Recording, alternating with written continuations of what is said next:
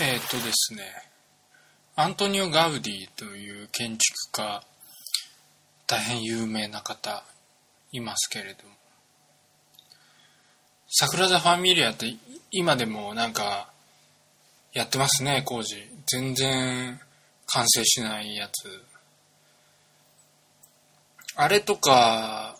をまあ設計してる人なんですけれども、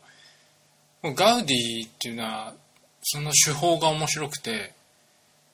建築家ってまあ大体実際のものを作る前に設計図をもとにこう小さな模型を作ってそれから本番にっていう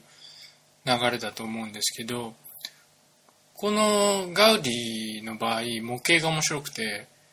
逆さまになってるんですね。その出来上がりを見越してこう逆さまに模型を作っていくっていう。でなんかその模型の先にはこう砂袋みたいな重りをつけていってで作っていくみたいなんですけれどもそれなんかどういう理屈かっていうとなんか地球のその重力との兼ね合いというか相性を見てそういう意味で逆さまにして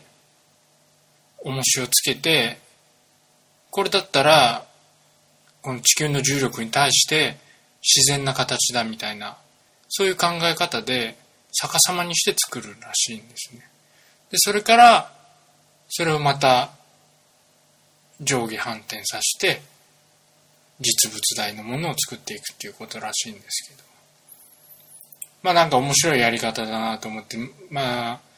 何事もこうものづくりする時ってこうゼロから発信するわけじゃなくてなんかこうある程度ゴールが見えて先にゴールがあってそこからどんどん逆算していって作っていくっていう手法もありなんだなっていう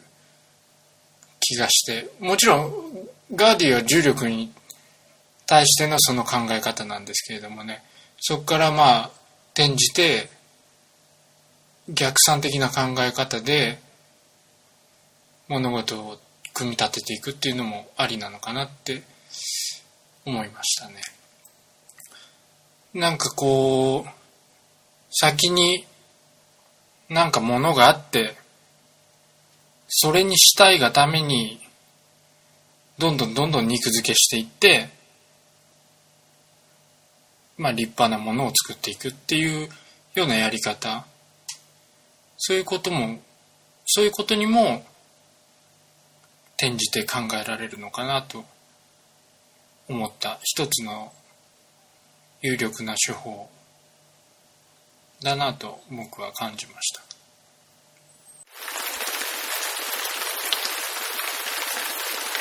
はい。ではですね。今日は弟弟という話ですけれども。とあるまあ、えー、母子家庭の家がありましてまあ、そこで育ったある青年が主人公で、えー、まあ母子家庭なんでお父さんいないですね。でお母さんが働いてます。なんですけれどもまあ高校生ぐらいまで中学校高校ぐらいまではまあずっと親戚の家だとかおじいちゃんおばあちゃんの家とかで育っててどうしてもそのお母さんが働いてるので日中はなので、まあそういう親戚のところに預けてたわけですね。でも彼は別に一人っ子ではなくて姉がいたんですけれども、その姉とは、まあおじいちゃんおばあちゃんの家に行っても、姉とはまあずっと一緒に育ってきてるわけですね。で、大きくなってきて、徐々に中学生、高校生ぐらいになってくると、まあ、お母さんも、もう子供も大きいし大丈夫だろうってことで一緒に住むようになるんですね。で、そういう家庭で育ってる青年がいて、まあ弟ですね。姉がいて弟。なんで、この弟はですね、高校卒業後、就職するんですね。その町の、まあ、運送会社に勤めます。で、まあ、普通に勤務をしてるって、まあ、徐々に仲いい人とかもできてくるんですけど、その仲いい人の中に一人ですね、ちょっと変わった人がいて、たまにしか来ないっていう男がいて、でもまあその人とも彼は仲がいいわけですね。そのたまにしか来ない男っていうのは、どういうことかっていうと、まあバイト感覚でやってるんですね。本業は一応カメラマンなんですけど、あんまりまあ売れてない。あんまり仕事がなくて。で、実はこのカメラマンの実家っていうのがこの運送業者で、その親の会社で、まあ、手伝いというかバイトというか、いうのをたまに地元に帰ってきてやってるんですね。で、その日もたまたま帰ってきてて彼は。で、その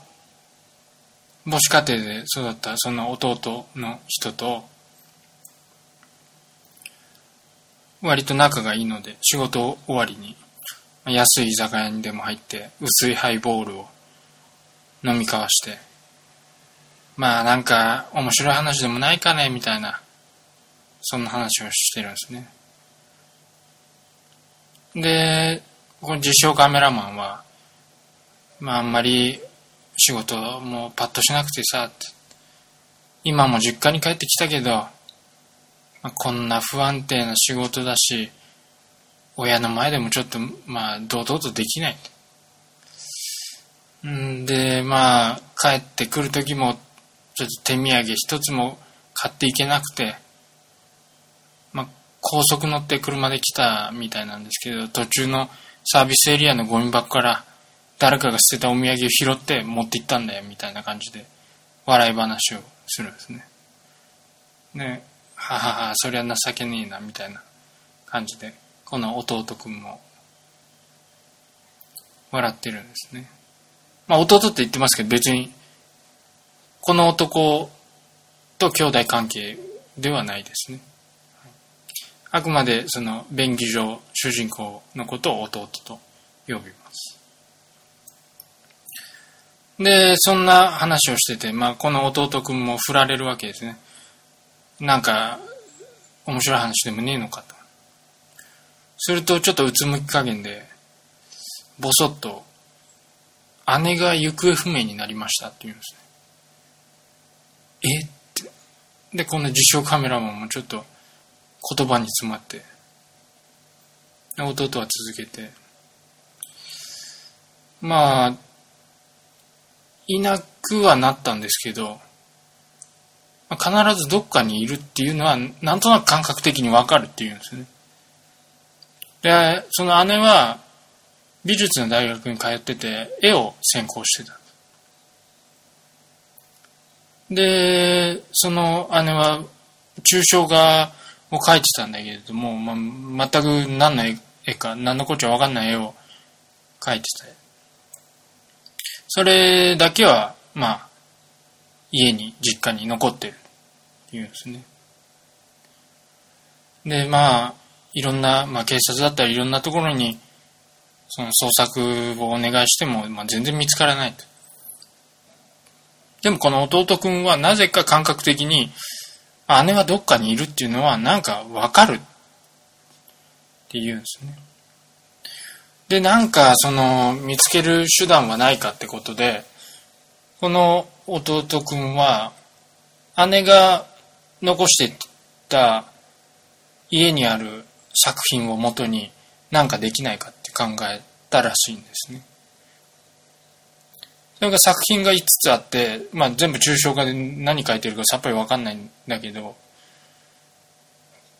この彼はその5つの作品一つ一つに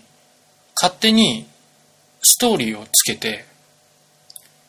物語を作っちゃうんですね。で、それをどうするかというと、その勝手に作った物語を、こう、インターネットラジオ、ポッドキャストとかで配信しているっていうんですね。で、この、その話を聞いてる自称カメラマンも、なんだお前、何をやってんだって。でもまあなんかちょっと面白そうだなって聞いてるんですね。で、その姉が残した5つの作品っていうのは、何を書いてるかさっぱりわかんないんだけど、一応それぞれにタイトルがあると。で、そのタイトルに従ってなんか5つの物語を考えた、考えたんです。で、それを配信してるんだ。1つ目が喫茶店に住む男。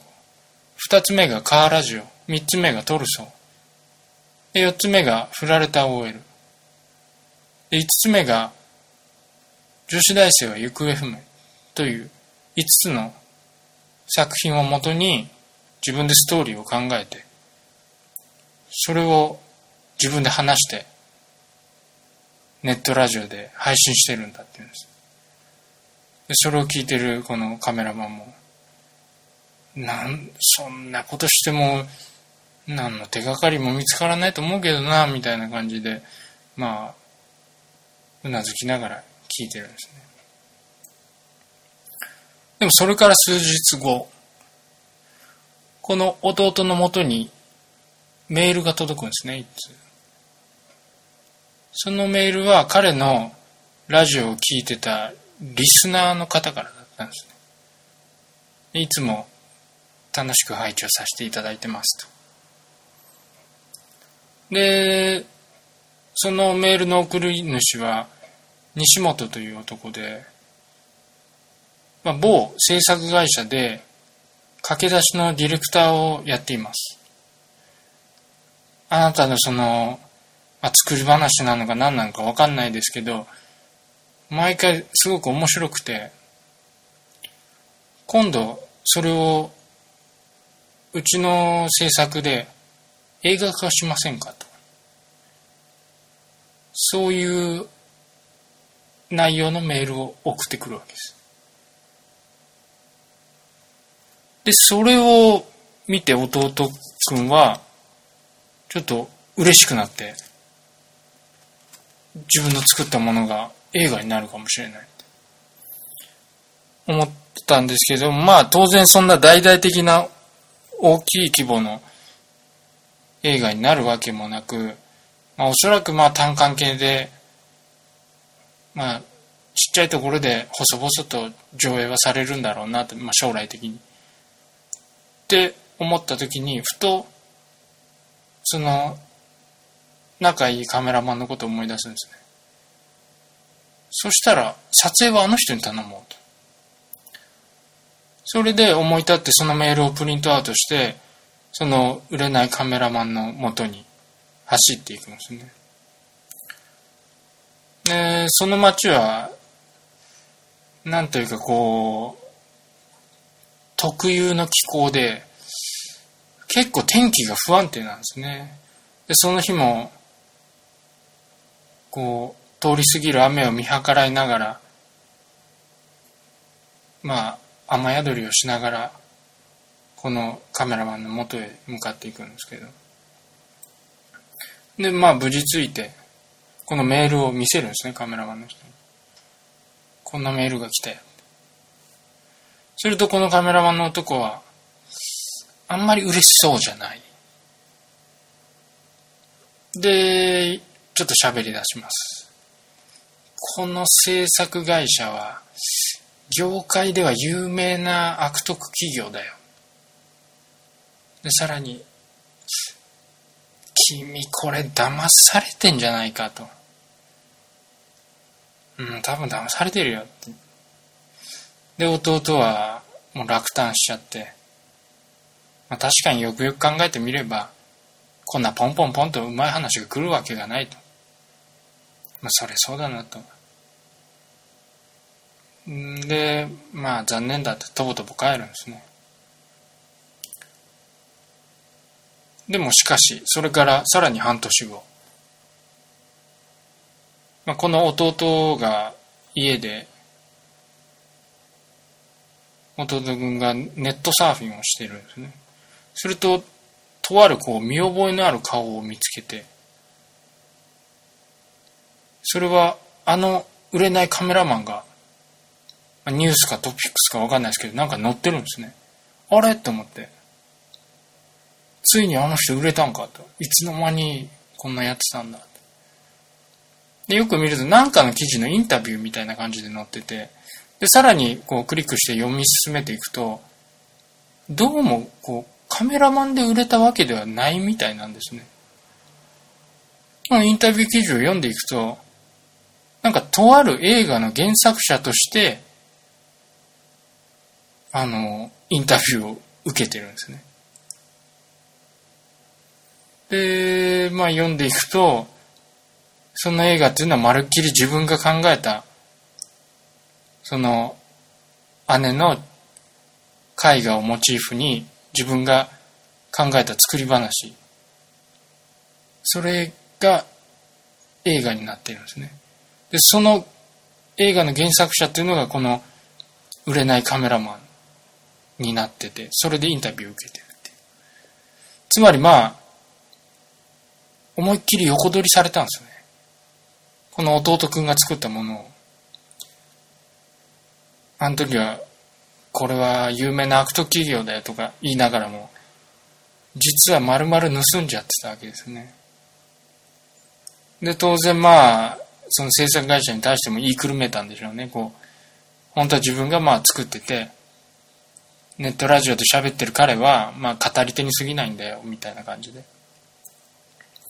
それでこの弟くんはまた落ち込んで、もう呆れてしまうんですね。なんて人だみたいな感じで。だけれども、よくよく考えてみれば、この作品が、